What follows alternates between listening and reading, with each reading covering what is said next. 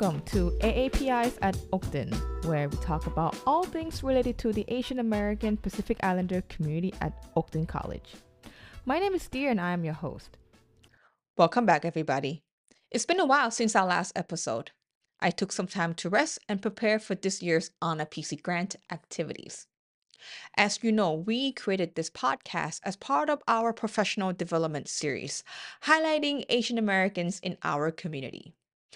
Doing diversity, equity, and inclusion work in higher education, emphasizing uplifting the Asian American community in the Midwest is challenging. Part of it is because there's so few of us doing the advocacy work in the leadership level.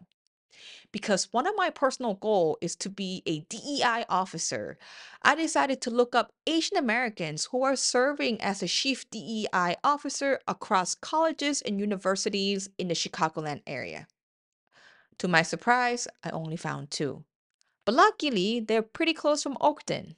For the next two episodes, we will be spending time with Dr. Anthony Ramos, the Chief of Equity, Diversity, Inclusion, and Belonging Officer at Elgin Community College.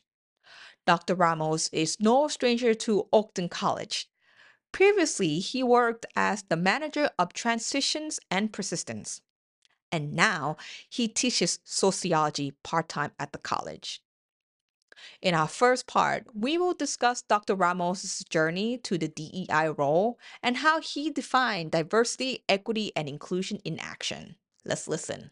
Well, thank you so much, Anthony, for hanging out with me today. How are you? I'm doing well, thank you. I'm doing well. You're yeah. doing well. How was yeah. the drive this morning? Not bad at all. It actually took me back memory lane from my uh, days here at Oakton. So yeah, I took Ah. my my old route. So Oh, okay. Yeah. Well, first of all, congratulations on your elevated title. thank you, Because I thank you. I remember when I met you, you were like the executive director then, and now with the elevated position. So, can you tell us a little bit about your journey? How did you become chief DEI? It's interesting because the, the title change recently was to align with best practices for uh, folks who are in roles like mine, and it was an opportunity to one symbolize positionality at the the cabinet level and where.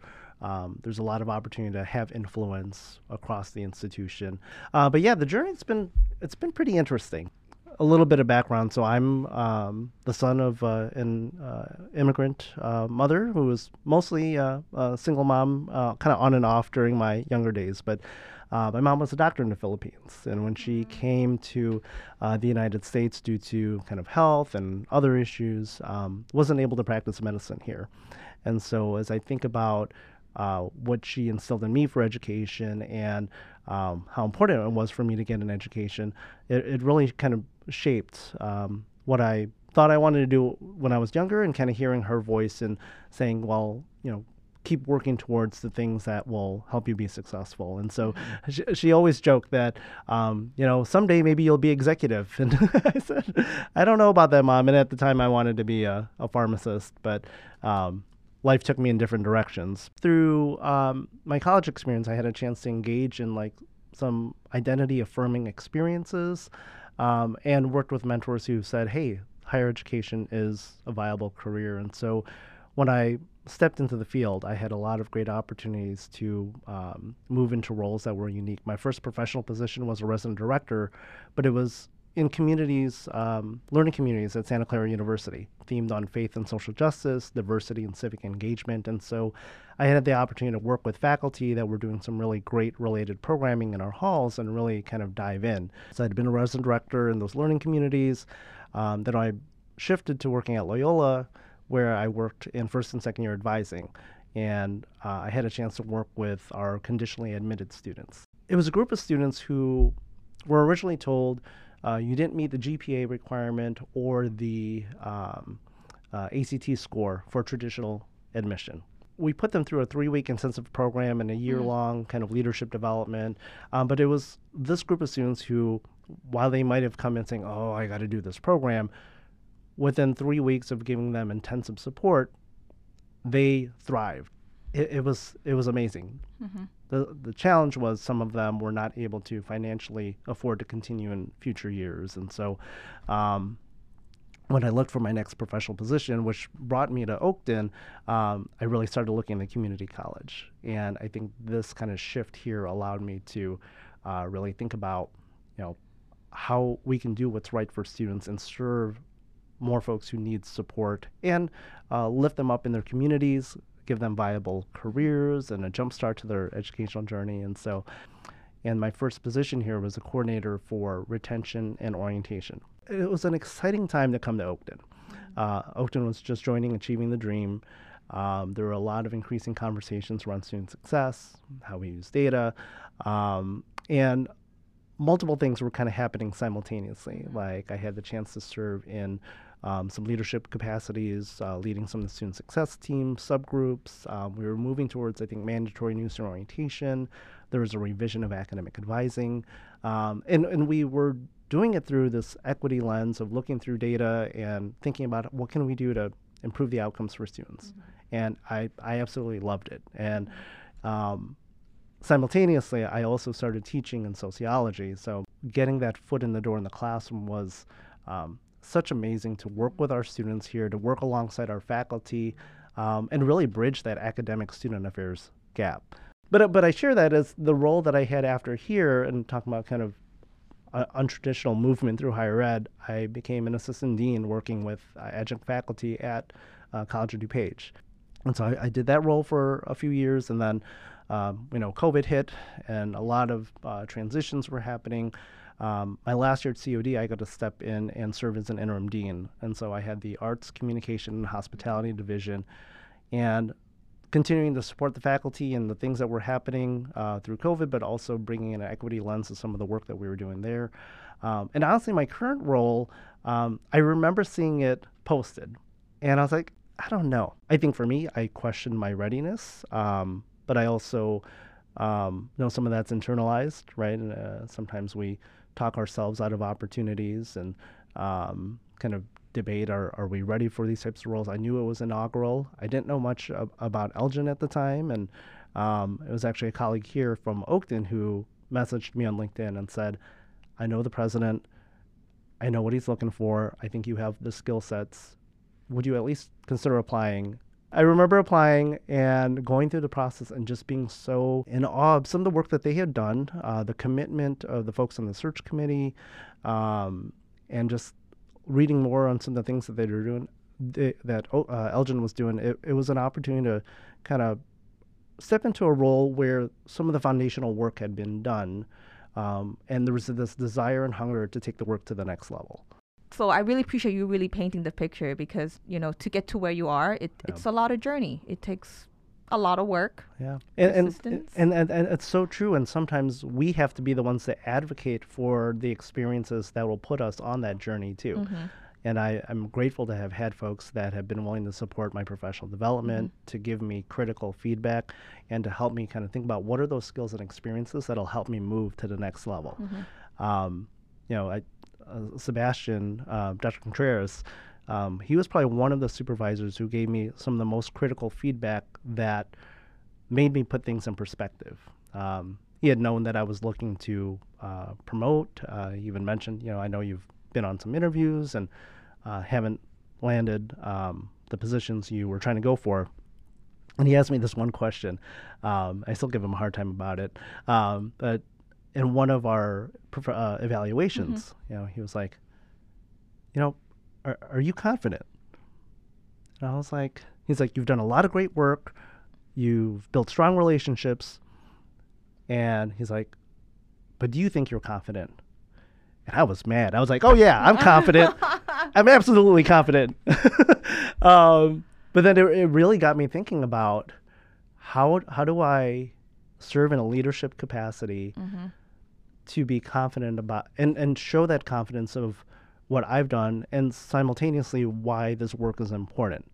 Mm-hmm. And I think sometimes, especially as Asian Americans in the field, like a lot of times we do the work and we wait to be recognized, we wait to be shoulder tapped for opportunities, or um, you know we'll say we'll, we'll, we'll let our work speak for it rather than um, trying to claim space and demonstrate that we um, that we deserve a seat at the table too.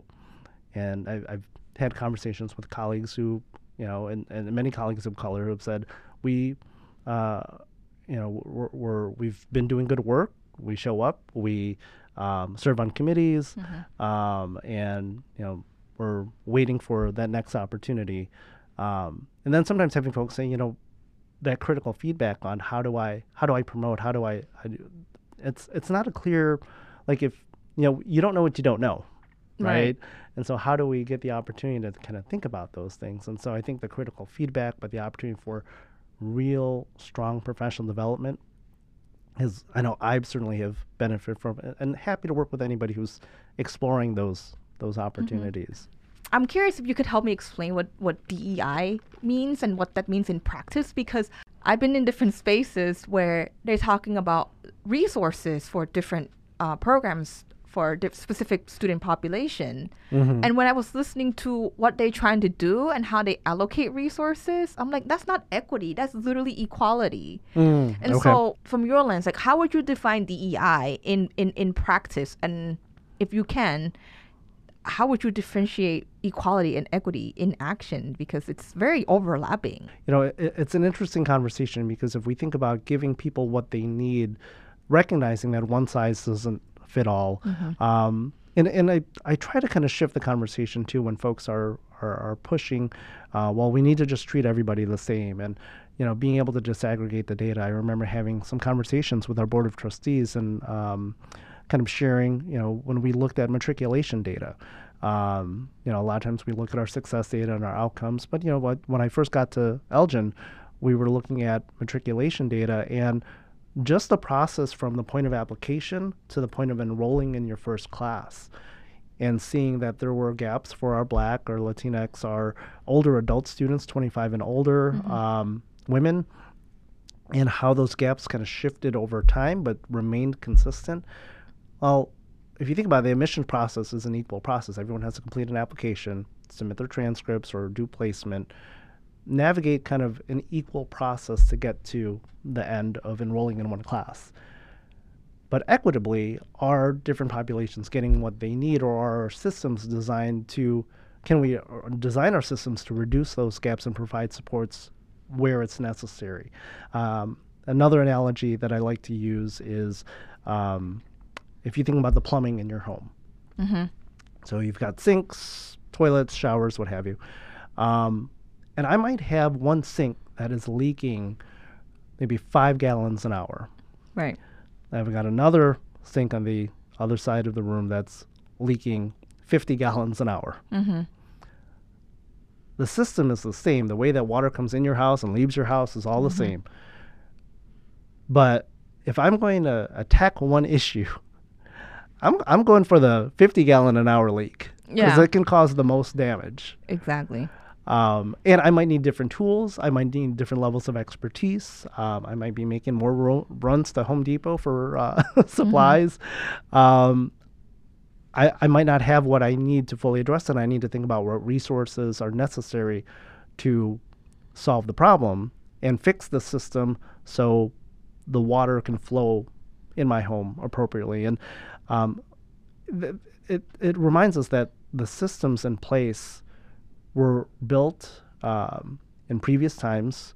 They've, uh, if there's a bigger gap or bigger leak, like where where's our attention to kind of try to close some gaps? And at the same time, we want a fully functioning and efficient system for all. And so, as I think about our equity work and kind of thinking about, um, you know, if we want to talk about equality, can we talk about equality in outcomes? Does every student and community member we serve get what they need to be successful? And what I love about community colleges, we are founded on the mission of access there's been a huge shift in the conversation of student success.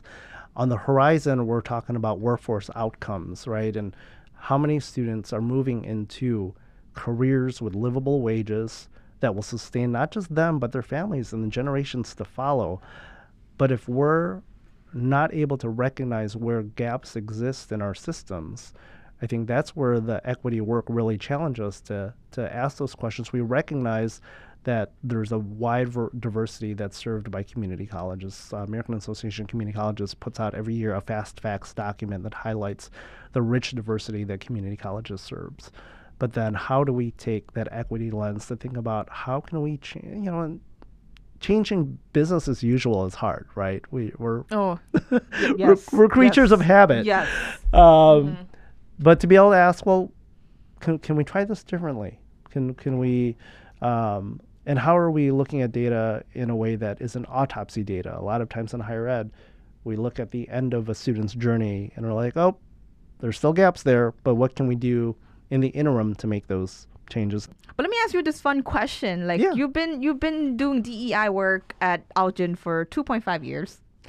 So so if you can help me describe like what's it like to be a chief diversity officer? Oh my goodness. Yeah. Um, it is the greatest joy and challenge at the same time. Um, and I say that because I feel very uh, lucky to do this work at an institution that is um, deeply committed to the work. Um, something that Dr. Sam, our president, said before I got there was that um, he knew of other presidents that created roles without having done foundational work. Um, and the feedback he received from them was that there were some struggles, and so he wanted to make sure that before this position came forward, that the institution had engaged in work in different ways.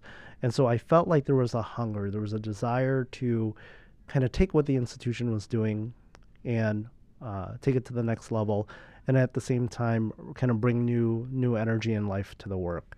Um, and it's been challenging at times too. So I I'm I, I appreciate that I am at the cabinet level, and uh, I currently serve as the president for our um, Illinois Diversity uh, Community College um, Commission, and um, there are a number of us who are not CDOs uh, that are on that commission, uh, but there are some who are. But the way that we're structured varies so greatly across uh, institutions. There's some folks who are nested one or two levels under um, the president's cabinet. There's some that are in student affairs, some in administrative affairs, some in um, institutional effectiveness, and the titles vary greatly. Where for some institutions politically, um, it's not in title, but you have people doing the work.